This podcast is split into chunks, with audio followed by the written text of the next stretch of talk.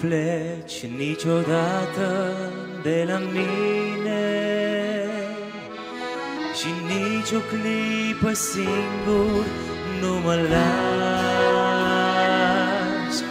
Tu ești mereu puterea ce mă ține. Din cer, din tâi la cer, din urmă pas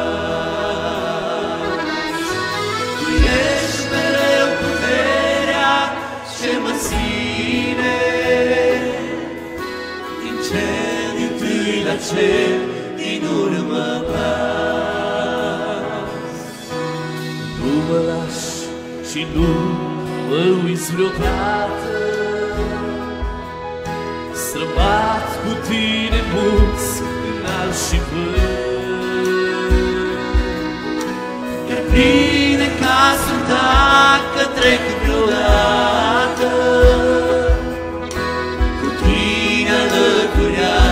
să fiu pe veci Ca bine ca sunt dacă trec vreodată. Cu tine alăturea să fiu pe veci Cu tine și rănit străbat cărarea. Cu tine eu o vechez în ceas târziu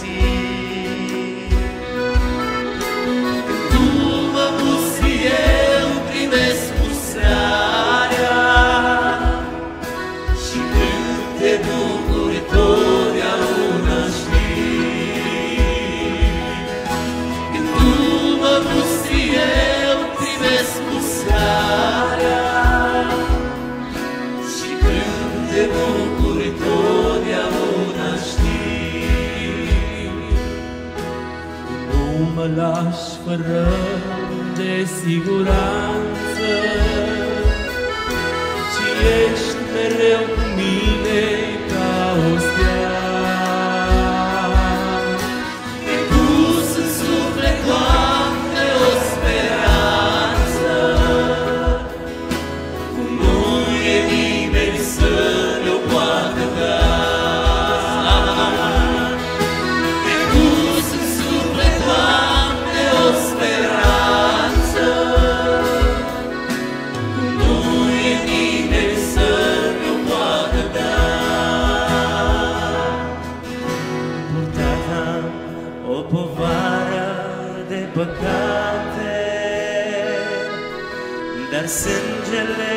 salvării le-a spălat M-ai scăpat?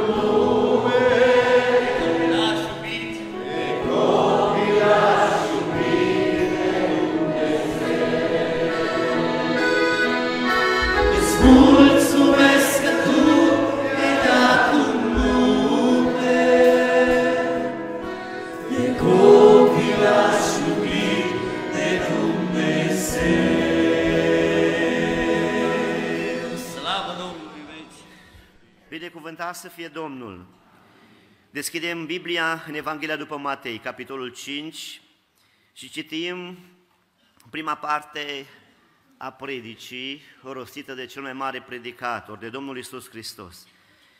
Evanghelia după Matei, în cele trei capitole, 5, 6 și 7, este cuprinsă această predică și în ziua de astăzi Dumnezeu a rânduit să avem prima parte de la versetul 1 la versetul 12 va fi citirea, dar ne vom opri la versetul 4 doar.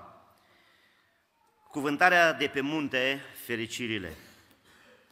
Când a văzut Iisus noroadele, s-a suit pe munte și după ce a șezut jos, ucenicii lui s-au apropiat de el. Apoi a început să vorbească și să învețe astfel. Ferice de cei săraci în duh, căci a lor este împărăția cerurilor. Ferice de cei ce plâng, că cei vor fi mângăiați. Ferice de cei blânzi, că cei vor moșteni pământul. Ferice de cei flămânzi și însetați după neprihănire, că cei vor fi săturați. Ferice de cei milostivi, că cei vor avea parte de milă. Ferice de cei cu inima curată, că cei vor vedea pe Dumnezeu. Ferice de cei împăciuitori, că cei vor fi chemați fii lui Dumnezeu. Ferice de cei prigoniți din pricina neprihănirii, că cea lor este împărăția cerurilor. Ferice va fi de voi când din pricina mea oamenii vă vor ocărâ, vă vor prigoni, vor spune tot felul de lucruri rele și neadevărate împotriva voastră. Bucurați-vă și veseliți-vă pentru că răsplata voastră este mare în ceruri, căci tot așa au prigonit pe prorocii care au fost înainte de voi. Amin. Vă rog să ocupați locurile. Să rugăm pe Domnul să ne vorbească special nevoilor noastre.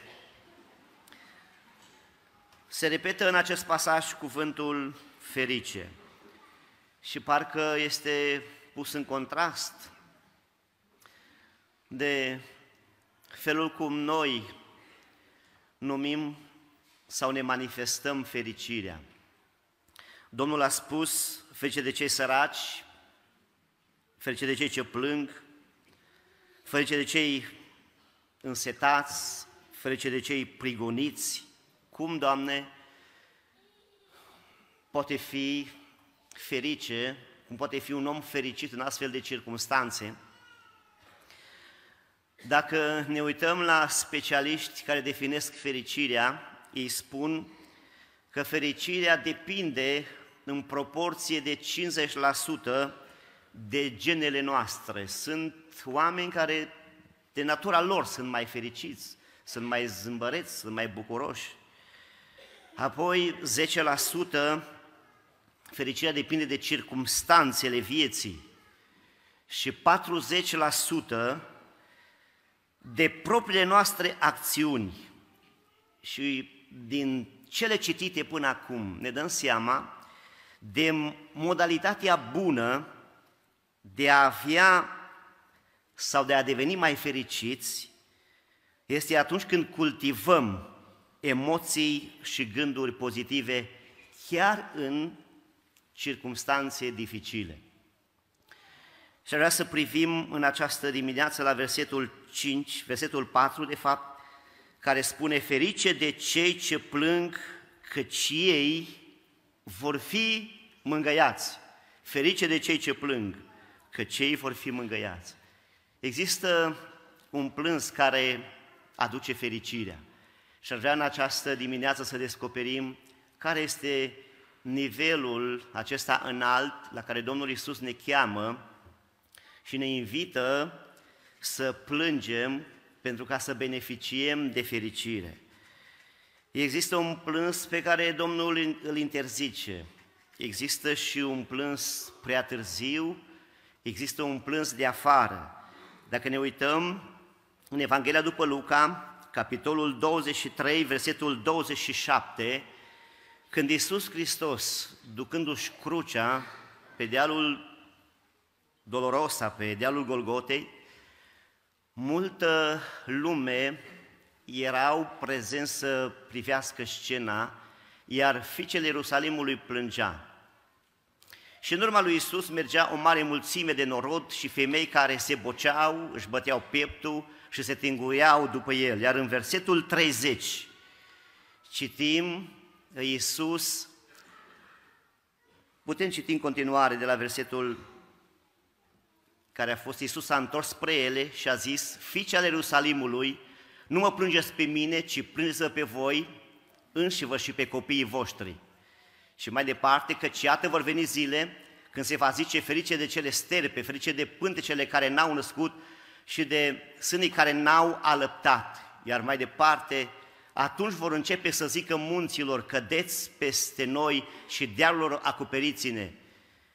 Există un plâns prea târziu, iar Domnul Iisus a spus acestor fiice ale Ierusalimului, nu mă plângeți pe mine, de ce, Doamne?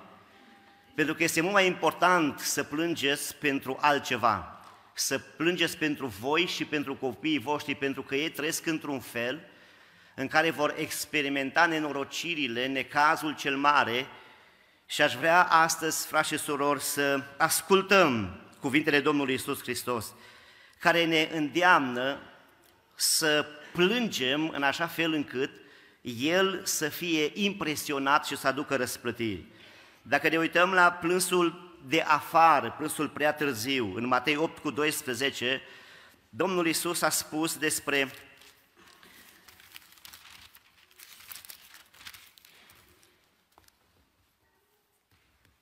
fii împărăției care au beneficiat de harul lui Dumnezeu, au beneficiat de ascultarea cuvântului sfânt, de predica celui mai mare predicator, de fii împărăției care au văzut minuni în Ierusalim și a spus Domnul Iisus aici, începând cu versetul 11 citim, dar vă spun că vor veni mulți de la răsărit și de la apus și vor sta la masă cu Avram, Isaac și Iacov în împărăția cerurilor, iar fii împărăției vor fi aruncați în întunericul de afară, unde va fi plânsul și scrâșnirea dinților.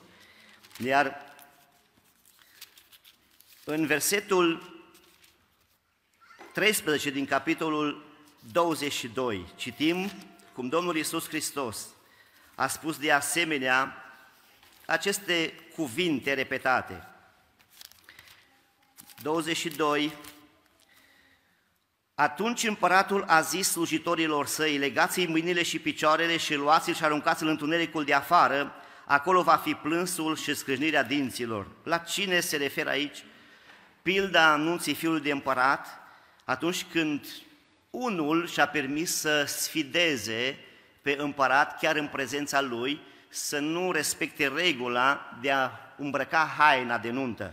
Și spune aici, că prieten, prietenii a zis împăratul, cum ai intrat aici fără să ai haina de nuntă? Omul acela a muțit. Atunci împăratul a zis slugilor, legați mâinile și picioarele și aruncați-l în tunericul de afară, acolo va fi plânsul și scrânirea dinților.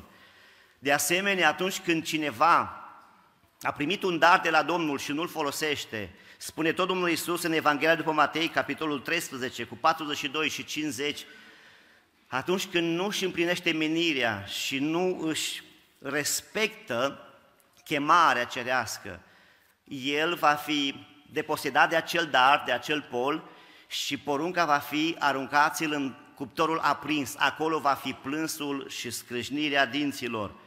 Și sunt cel puțin șapte pasaje în Evanghelia după Matei care vorbește despre plânsul de afară, dar aș vrea în această zi, frați și surori, să ne uităm și să vedem diferite nivele la care oamenii au ajuns atunci când pot să plângă. Nu toți oamenii pot plânge. Și atunci când poți să faci acest lucru, îți dai seama că este un dar de la Dumnezeu. Sunt oameni care nu au vărsat o lacrimă, oameni care au venit să ceară rugăciune ca să poată plânge. Atunci când blochezi durerea înăuntru, este o problemă emoțională, o dereglare emoțională.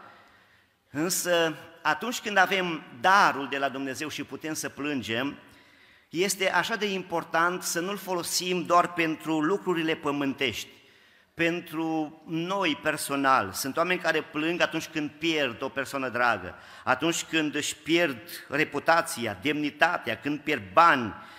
Sunt oameni care plâng la disperare, sunt oameni care plâng la nevi, sunt oameni care își pierd poziția, slujba, plâng în necazurile lor. Dar Isus n-a plâns niciodată pentru necazurile care le-a întâmpinat și în familie, și în afară, și față de cei care îl urau și doreau moartea, n-am plâns niciodată. Domnul a plâns pentru alții, pentru oameni, a plâns pentru cetatea Ierusalim, a plâns la mormântul lui Lazar și în momente când noi pierdem ceva și plângem, Domnul Isus vine să ne spună nu plânge pentru asta. Nu este important să plângi. În Ieremia, sau în plângerea lui Ieremia, capitolul 3 cu 39, spune prorocul lacrimilor, de ce să se plângă omul cât trăiește? Plângeri 3 cu 39. De ce să se plângă omul cât trăiește? Mai bine să se plângă fiecare pentru păcatele lui. Pentru păcatele lui. Citesc acest pasaj. De ce să se plângă omul cât trăiește? Fiecare să se plângă mai bine de păcatele lui. Este un mod mai înalt de a plânge.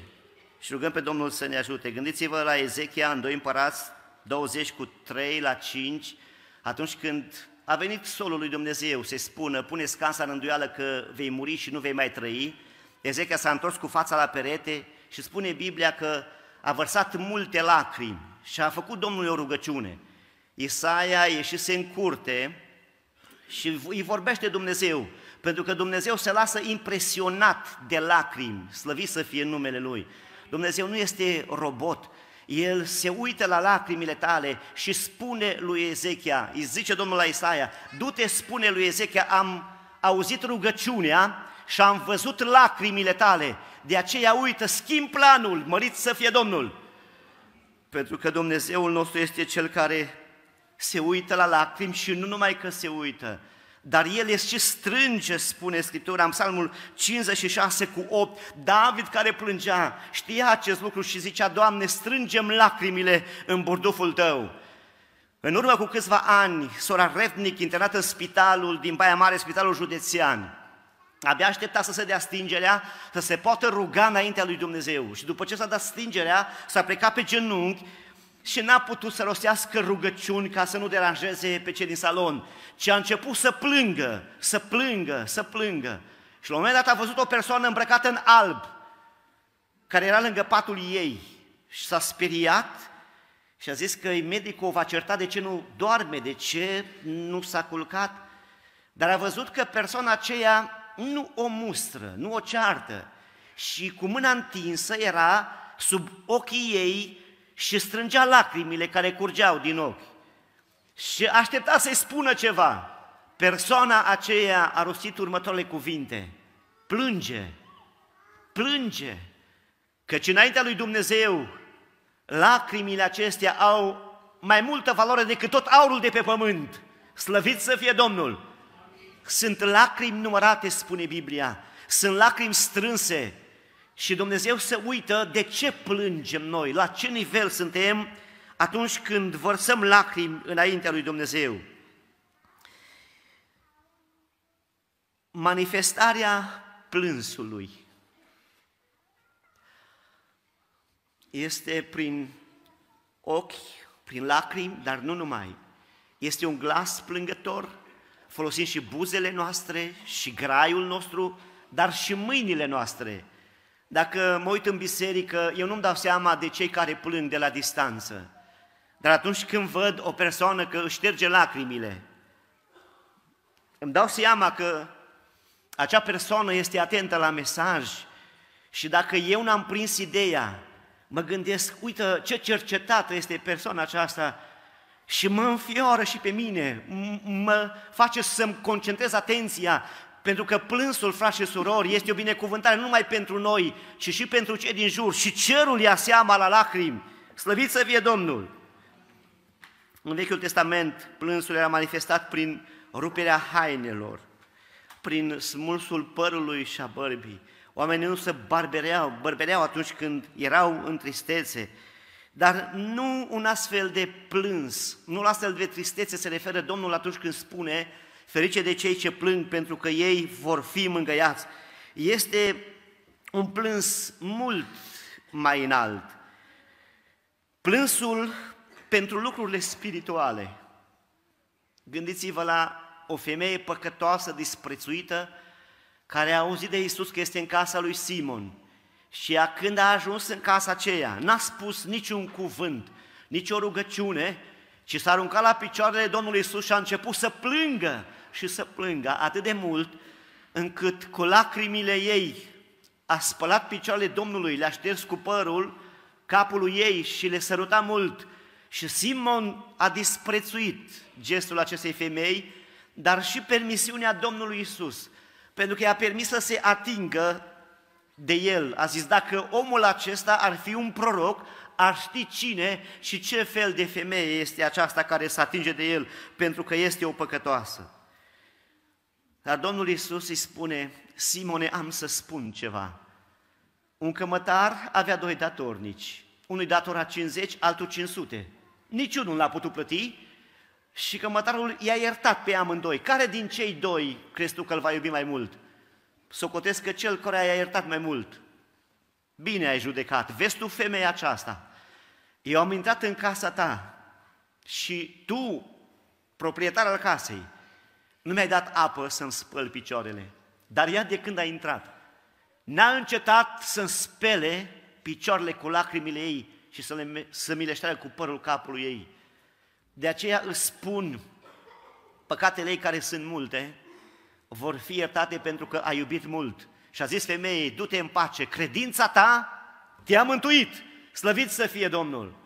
Indiferent în ce groapă ești, indiferent ce nume, ce reputație ai pierdut, indiferent cât de jos ai coborât în mocirlă, Iisus Hristos este impresionat de tine dacă tu splângi păcatele tale. Poți să fii căzut jos și să se pară ceva normal, să nu consideri o greșeală și să justifici că toată lumea face. Dar vreau să spun că un adevărat ucenic al Domnului Isus Hristos, el va plânge pentru că nu este ca Domnul Isus Hristos. El va plânge totdeauna când a lunecat, va plânge totdeauna când a păcătuit. El va plânge nu pentru că a fost dezonorat de oameni, pentru că știe că scopul lui în lumea aceasta nu e să primească aplauze și onoruri. El plânge atunci când l-a dezonorat pe Domnul Isus Hristos. Atunci plânge un adevărat creștin, un adevărat copil al Domnului. Gândiți-vă că Petru l-a dezonorat pe Domnul, s-a lepădat de el. În acea noapte, el care a promis și s-a luat cu jurământ că el nu-l va părăsi pe Domnul nici în moarte. Și se leapă de, de trei ori în fața oamenilor nesemnați, slujnică, portar, și cântă cocoșul și aduce aminte de cuvintele Domnului. Petre, tu noaptea aceasta, înainte ca să cânte cocoșul de două ori, te vei lepăda de mine de trei ori că nu mă cunoști. Știți că atunci Iisus a uitat la Petru să vadă și a văzut că el plânge, a ieșit afară Petru și a plâns cu amar. Iisus a identificat regretul. Petru a plâns pentru că l-a dezonorat pe Domnul, că s-a lepădat de el. Dar Iisus a plănuit reabilitarea lui, l-a întâlnit pe lacul Mării Galileea, și acolo Petru, după un eșec de o noapte, după o trudă fără rezultat din timpul nopții, îl așteaptă Iisus cu hrana pregătită și îl întreabă, Simone, fiul lui Iona, mă iubești? Mă iubești tu mai mult decât ceilalți? Și Simon a zis, te iubesc, Doamne. De trei ori pentru fiecare lepădare, Petru este provocat să spună, te iubesc, Doamne, te iubesc. Mă iubești tu mai mult decât ceilalți? Doamne, Tu toate le știi. Știi că te iubesc. Și a început Domnul să încredințeze slujba, paște oile, oițele mele, paște mielușei mei. Domnul Iisus Hristos i-a încredințat slujirea pentru că Petru a fost cel care a știut să plângă în urma păcatelor lui. Dacă ne uităm în Proverbe, capitolul 8 cu 34, Aici vedem că lucrul acesta ar trebui să-l aibă fiecare credincios în fiecare zi. Ferice de omul care mă ascultă, care veghează zilnic la porțile mele și păzește pragul ușii mele. Biblia spune toți greșim în multe feluri. Și este așa de important ca noi să veghem și să nu ne lipsească lacrima căinței în nici o zi. În fiecare zi să avem rugăciunea cu lacrimi înaintea lui Dumnezeu. El este Cel care izbăvește, care ridică, care transformă. De când ai plâns pentru greșelile tale? De când ai plâns pentru păcatul tău? N-ai vrea în această zi să-L roși pe Domnul să te ridice de la plânsul pentru lucrurile pământești, pentru pierderile acestea materiale sau onoruri, să te ajute să plângi pentru păcatul tău. Este fericire. Este fericire și fericirea este faptul că primești iertarea, cum a primit femeia această păcătoasă. Ea s-a dus fericită pentru că a venit la Isus să plângă și a zis, du-te femeie, credința ta te-a mântuit, ce mare har! El nu obosește iertând. Domnul nostru te poate ierta zilnic. Dacă El ne-a spus să iertăm de 70 de ori câte șapte, cu cât mai mult El poate ierta mai mult. Dar întrebarea se pune, ai tu plânsul care te conduce la fericirea iertării? Poți tu plânge pentru păcatele tale? Dacă nu poți plânge, rogă-L pe Domnul să te convingă prin Duhul, să vină prezența sa divină. Atunci când ești în prezența Lui, îți dai seama de păcatele tale, de greșelile tale, de neascultările tale. Amintesc de mărturia unui frate Luncan Octavian, capitan în armata română. El s-a pocăit când se întorcea de la o nuntă, era și cântăreț, câștiga foarte bine la nunțile în lume. Și când s-a întors, s-a oprit undeva ca să-și numere banii pe un câmp și o voce a spus treci de cealaltă parte a drumului. Și a lovit cu piciorul de o cruce pe care el a văzut scris numele lui, data lui de naștere și decedat în 89, atunci când a fost Revoluția, când el tremura cu pistolul să-l încarce atunci când spunea că se apropie elicopterele și un militar care era cu el, pocăit, s-a rugat și în timp ce se ruga sub cercetarea divină, acest militar, Dumnezeu a descoperit prin Duhul că nu se apropie elicopterele, ci se vor îndepărta, comunismul va cădea, i-a spus totul prin profeție. Cum să-ți vorbească ție Dumnezeu? Dar primește imediat ordinul, toată lumea să coboare de pe blocuri, că nu mai vine elicopterul. Singurul elicopter vine să nu traverseze de al, de al nostru. Și amintește atunci când a dat cu piciorul de acea cruce. Abia atunci, de toate accidentele lui, de faptul că atunci când a fost copil, era să moară înnecat și a fost salvat de cineva. Și a amintit atunci de toate accidentele de mașină. Și a amintit de evenimentul când era pe bloc tremurând la Revoluție. Și trebuia să moară atunci. Așa a văzut pe cruce data aceea, data lui de naștere, numele lui. Și în clipa aceea el s-a schimbat și a început să plângă. Sunt oameni care au fost cercetați de Dumnezeu în urma rugăciunilor și au început să plângă pentru păcatele lor. Dacă vă uitați la Găvrilă Bărnuțiu, la mărturia lui, el n-a plâns niciodată în viața lui. Și mama lui pocăită se ruga pentru el și o dată pe schel a simțit o cercetare divină. Și spunea el, am început să plâng și mi-am dat seama atunci că sunt cel mai mare păcătos. Mă întreabă fratele meu, de ce plângi, Găvrilă? Ioane, tu știi că eu n-am plâns niciodată dar nu știu ce se întâmplă. Acum îmi dau seama că există Dumnezeu, cred că există Dumnezeu, că există rai, că există iad și că există diavol. Și îmi dau seama că eu sunt cel mai mare păcătos, eu vreau să-mi pun viața în rânduială. Există o cercetare divină care te poate face să plângi, să-ți amintești de salvările trecute, să-ți amintești de păcatele trecute, să plângi înaintea lui Dumnezeu și să ceri mila Lui. Slăvit să fie Domnul! Există un nivel și mai înalt, frați și surori. Atunci când Dumnezeu ne cheamă să plângem pentru păcatele altora, da, și Domnul Isus, în Luca 19 cu 41, când s-a apropiat de cetate și a văzut-o, Isus a plâns pentru ea. Și de ce? Și Domnul spune, dacă ai fi cunoscut și tu măcar în această zi lucrurile care puteau să-ți dea pacea. Dar acum ele sunt ascunse de ochii tăi. Vor veni zile peste tine când vrăjmașii tăi te vor înconjura cu șanțuri, te vor împrăsăra și te vor strânge din toate părțile, te vor face una cu pământul pe tine și pe copiii tăi din mijlocul tău și nu vor lăsa piatră pe piatră, pentru că n-ai cunoscut vremea când ai fost cercetată. Sunt oameni care ratează fiecare ocazie a cercetării. Eu am plâns când cântau frații aici în față. Nu mă puteam opri din plâns de cercetarea divină. Nu știu dacă ai simțit cercetarea lui Dumnezeu.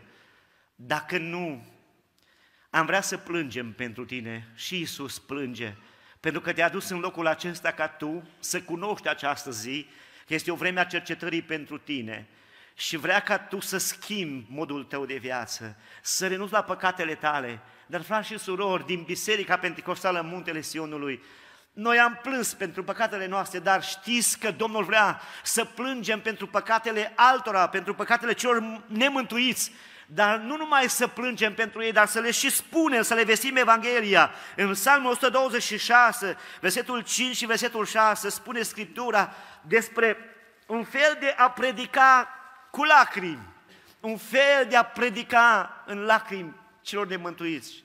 Ce ce seamănă cu lacrimi, vor se cetra cu cântări de veselie. Și versetul 6, cel ce umblă plângând când arungă sămânța, se întoarce cu veselie când îți strânge snopii. William Bott a primit, William Bott a fost fondatorul Armatei Salvării și a primit o scrisoare în care oameni din oraș îi spuneau ce să facem, nu se mai pocăiește nimeni în satul nostru de un an de zile. Și William Bott le-a spus, aplicați versetul 5 și 6 de 126, predicați cu lacrimi, încercați lacrimile, încercați lacrimile. Este așa de impresionat atunci când Dumnezeu te cercetează să spui celor de lângă tine, să-i sfătuiești cu lacrimi, așa cum a făcut și Apostolul Pavel, să le vorbești plângând. Mi-amintesc că de cele mai multe ori când mă întorc din misiune, când ajung acasă, mă întreabă Olimpia, cum a fost? Am zis și zic bine. Dar mă întreabă următorul lucru, ai predicat cu lacrimi? Frați și surori, Biblia spune că atunci când predicăm nu trebuie să facem glume, să facem lumea să râdă, ci să folosim lacrimile. Cine seamănă cu lacrimi, va secera cu cântări de bucurie. Slăvit să fie Domnul! El, nu numai oamenii, și Dumnezeu, este Cel care revarsă harul Său și transformă inimi atunci când pui pasiune în ce faci. Când vezi că mesajul care e transmis este spus cu seriozitate, cu urgență, cu acea nevoie de primire, altfel este plâns dacă nu primești cuvântul lui Dumnezeu. Știți că Elisei, atunci când a plâns pentru Hazael, în 2 împărați, 8 cu 11 și 12, prin darul profeției, se uită la Hazael, se uită mult timp și spune omului Dumnezeu și-a prionit privirea asupra lui Hazael și s-a uitat țint la el multă vreme. Apoi, ce a făcut?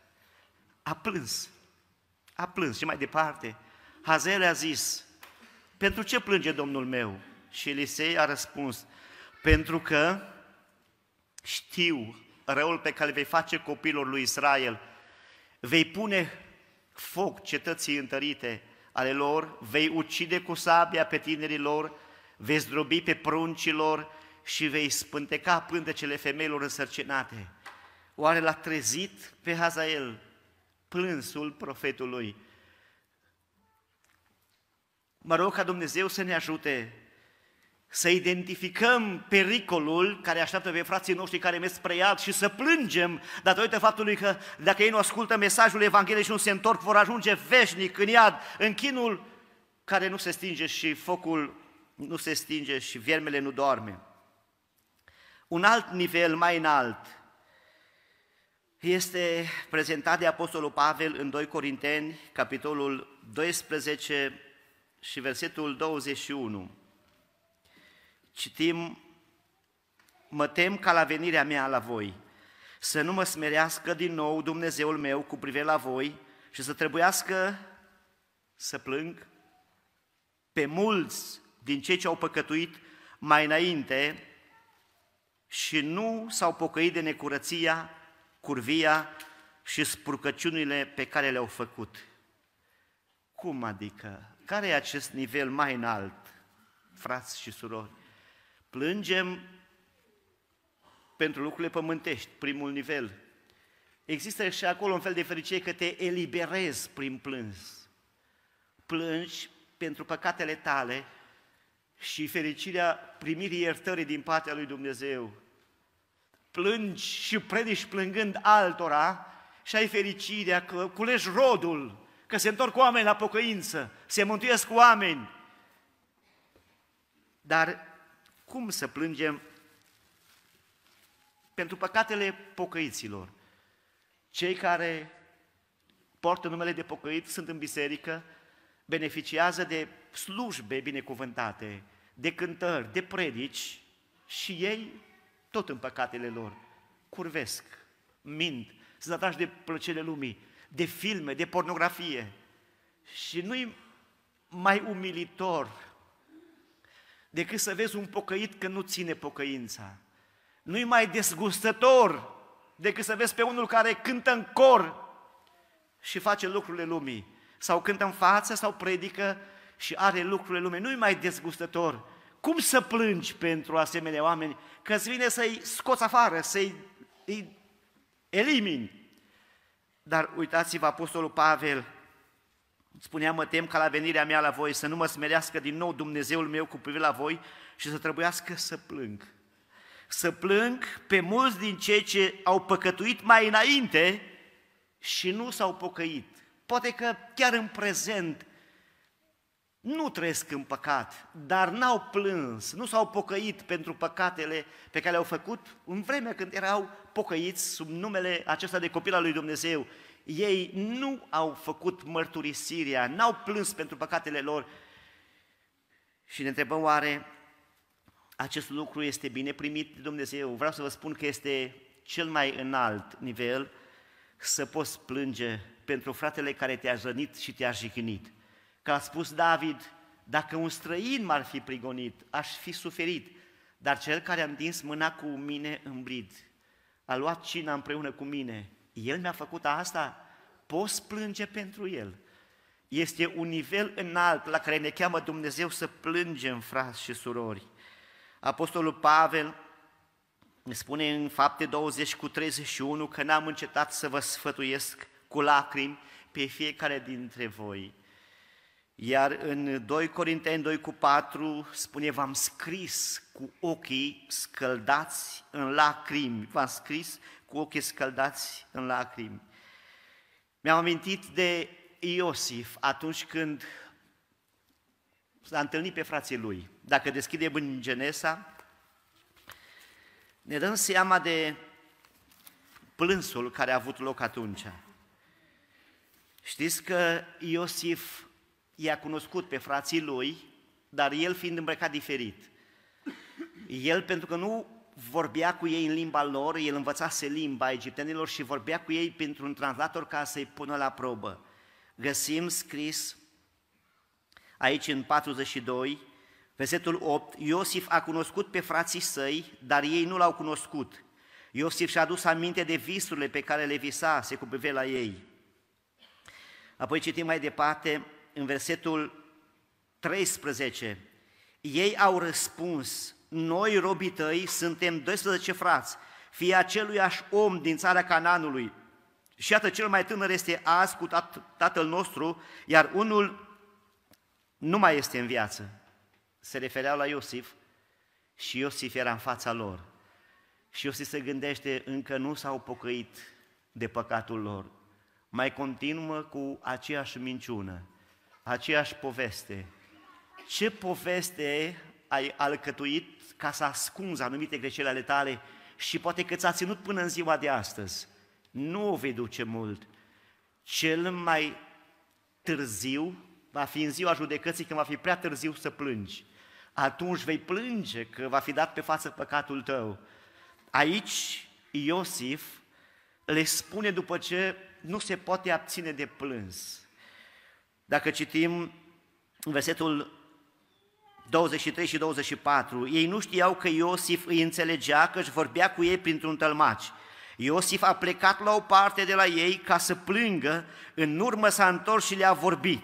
Apoi ne uităm mai departe, la capitolul 43, versetul 29. Iosif a ridicat ochii și aruncând o privire spre fratele său Beniamin, când ei s-au întors și cu cel mic, fiul mamei sale, a zis, acesta este fratele vostru cel tânăr despre care mi-ați vorbit și a adăugat, Dumnezeu să aibă milă de tine, fiule. Iosif a isprăvit repede, căci se rupea inima pentru fratele său și simțea nevoia să plângă, a intrat de grabă într-o daie și a plâns acolo. A plâns pentru frații lui, putea să-i măcelărească. Voi mi-ați făcut achina, am stat în pușcărie pentru voi și așa mai departe. Dar Iosif a plâns pentru frații lui. Citim 45 cu 2, atunci când Iosif se face cunoscut. A izbucnit într-un plâns așa de tare, că l-au auzit egiptenii și casa lui Faraon. Versetul 1, Iosif nu s-a mai putut stăpâni înaintea tuturor celor ce îl înconjurau și a strigat, scoateți afară pe toată lumea și n-a mai rămas nimeni cu Iosif când s-a făcut cunoscut fraților lui și a izbucnit într-un plâns așa de tare că l-au auzit egiptenii. Ba mai mult, în versetul 14, el s-a aruncat pe gâtul fratelui său Beniamin și a plâns. Beniamin a plâns și el pe gâtul lui. A îmbrățișat de asemenea pe toți frații lui plângând. După aceea frații lui au stat de vorbă cu el. Amin. Frați și surori, putem noi plânge pentru și să facem bine fraților noștri de credință care ne-au făcut rău. Este un nivel mai înalt și vreau să vă spun că acest nivel este nivelul de lider. Dumnezeu cheamă oameni care pot plânge pentru frați din adunare. Că un lider nu doar critică, nu doar ceartă, nu doar pune sub disciplină. Un lider plânge împreună cu cei ce au greșit, chiar dacă trebuie să mustre, dar poate să strângă și în brațe. Și mă rog Dumnezeu să ne ajute să fim la nivelul cel mai înalt, să fim ca Domnul Isus Hristos, ca Apostolul Pavel, ca Iosif, și Dumnezeu va răsplăti aceasta. Spune, în final vor fi mângăiați. Mângăiere înseamnă întărire, este ca acea imagine a unei unități militare bine păzită. Domnul spune că mângăierea aceasta este întărirea noastră. Dacă noi n-am fost întăriți, înseamnă că n-am plâns. N-am plâns pentru păcatele noastre, n-am plâns pentru cei din afară, n-am plâns pentru frații noștri care au păcătuit și nu s-au pocăit. Dacă noi nu suntem puternici, înseamnă că nu avem lacrimi, n-am avut lacrimi de plâns și rugăm pe Domnul să ne ajute să plângem. Amin. Pentru că asta e mângăierea, e întărirea noastră. Ferice de cei ce plâng, pentru că ei vor fi mângăiați. Mângăiere vom avea și aici și acolo, frați și surori. Gândiți-vă că Lazar, atunci când a murit, a ajuns, din, a ajuns în împărăția lui Dumnezeu în mângăiere și bogatul în chin, el care ducea o viață plină de veselie, a fost în chinuri și a văzut de departe pe Avram și pe Lazar în sânul lui și a cerut un strop de apă. Dar Avram i-a răspuns, adus aminte că tu în viață nu ai ales plânsul, tu ai ales distracția, chefle, să fii vedetă, să fii îmbrăcat elegant și acum ești tu chinuit și el este mângăiat. Mă rog Domnul să ne ajute să plângem și să plângem după voia lui Dumnezeu, ca să putem beneficia de această întărire, de această răsplătire eternă și aici vom fi răsplătiți și întăriți și dincolo. În Isaia 25 cu 8 spune că El va șterge orice lacrimă din ochii lor. În Apocalipsa de asemenea spune, acolo nu vor fi lacrimi. Și ne rugăm ca Domnul să ne ajute, dacă aici plânsul e un dar care, prin care noi putem câștiga, putem beneficia de răsplătiri eterne, să-l folosim aici. Dacă nu-l folosești aici, îl vei, vei plânge dincolo, dar în iad, și fără niciun rezultat. Nimeni nu te va mai scoate de acolo. Vreau Domnul să ne ajute să fim ascultători de marele nostru predicator Iisus Hristos, care ne-a spus, plângeți cu cei ce plâng. Amin.